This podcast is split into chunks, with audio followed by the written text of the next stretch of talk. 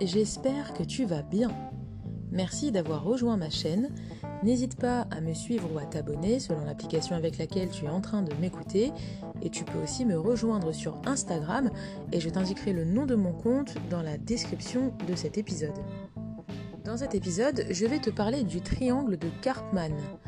Nous allons parler de manipulation et dans un premier temps, je vais t'expliquer ce qu'est le triangle de Karpman, puis nous allons voir ensemble comment faire pour se sortir de ce triangle dramatique. Alors le triangle de Karpman, eh bien, c'est un scénario relationnel typique entre deux personnes qui jouent alternativement le rôle de la victime, du persécuteur et du sauveur. Par ailleurs, le triangle de Karpman s'articule autour de trois rôles, entre guillemets. La victime, le bourreau persécuteur et le sauveur. La plupart du temps, lorsque ces rôles sont pourvus par des personnes différentes, eh bien, elles persévèrent dans ce semblant d'équilibre car chacune d'elles retire un intérêt personnel. On va d'abord commencer par parler de la victime. La victime se positionne, entre guillemets, sous les autres. Elle s'apitoie, elle va vivre dans la négativité et surtout elle cherche un sauveur ou un persécuteur pour se conforter dans ce rôle. Le bourreau, eh bien c'est le persécuteur qui va rabaisser autant qu'il va attaquer. Il va ordonner, il va attiser la rancœur et surtout, il considère la victime comme inférieure. Quant au sauveur, eh bien il va se positionner entre guillemets, au-dessus de la victime et va lui proposer son aide sans pour autant vouloir qu'elle s'en sorte. Sinon, il perdrait son rôle. Maintenant qu'on a parlé des trois rôles que constitue ce jeu psychologique, eh bien, j'ai plusieurs choses à te dire. La première, c'est que, eh bien, d'une certaine façon, à partir du moment où tu as identifié ton rôle dans ce jeu psychologique, il faut être capable de s'en sortir ou d'éviter clairement d'y entrer. Euh, partir du moment où tu identifies le rôle que tu pourrais avoir, ça veut dire que tu n'es pas encore dans ce jeu psychologique et donc si tu peux éviter d'y entrer, c'est tout aussi bien pour toi et ton bien-être personnel. Pourquoi? Parce que à partir du moment où tu évites d'y entrer, où tu arrives à te sortir de ce jeu psychologique, eh bien ça va te permettre d'apaiser et d'assainir tes relations sociales.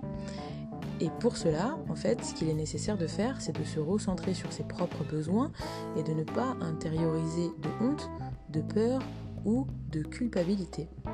Et il existe différentes méthodes pour trouver cette paix intérieure qui va allier différentes techniques de méditation et de pleine conscience pour appréhender ses propres émotions. La première chose à faire, c'est d'être très clair quand tu parles. Lorsque tu es dans une relation, quelle qu'elle soit, amoureuse ou amicale, eh bien, il faut éviter au maximum tout ce qui est généralisation et les phrases qui vont contenir des mots comme toujours, jamais, tout le temps. De la même façon, il vaut mieux parler clairement de ses émotions que de faire des sous-entendus qui pourraient engendrer des malentendus et des ressentis. D'autre part, je te conseille de ne pas trop attendre des autres. Le fait d'espérer que ton entourage soit présent et bienveillant, c'est une chose, mais si tu attends trop d'eux, tu risquerais d'être déçu. Et lorsque tu es immunisé contre les opinions et les actes des autres, eh tu n'es plus victime de souffrances inutiles. Et donc c'est tout l'intérêt de ne pas trop attendre des autres. Ensuite, il y a un autre facteur qui peut t'enfermer dans le triangle de Karpman, et eh bien c'est tout simplement la mauvaise foi et le fait de ne pas reconnaître ses erreurs ça revient un petit peu à ce que je te disais il y a quelques instants, le fait d'être le plus transparent possible et justement d'avoir à reconnaître ses torts ou ses erreurs dans des actions qui ont été menées ou dans des paroles que tu as tenues, eh bien ça va te rendre encore une fois une personne totalement franche et transparente vis-à-vis -vis des relations que tu auras. Et pour terminer, il y a un conseil qui, je pense, est l'un des plus importants, même s'ils le sont tous, mais à mon sens, sachant que je prône énormément l'empathie et la bienveillance dans la vie, eh bien, ce conseil reste l'un des plus importants selon moi, eh bien, ça va être de miser justement sur l'empathie et la bienveillance dans toutes tes relations sociales. Sans trop en faire, évidemment, le tout, c'est de pouvoir justement s'adapter et euh, d'être à l'écoute de tes ressentis et de ce que l'autre peut avoir besoin sans en faire trop, encore une fois. Mais comme pour l'éducation positive, eh bien ces valeurs, donc l'empathie et la bienveillance, vont assainir les relations interpersonnelles. Voilà les conseils que j'avais envie de te partager, tout simplement pour pouvoir t'aider à te sortir de ce jeu psychologique qui est le triangle dramatique de Cartman.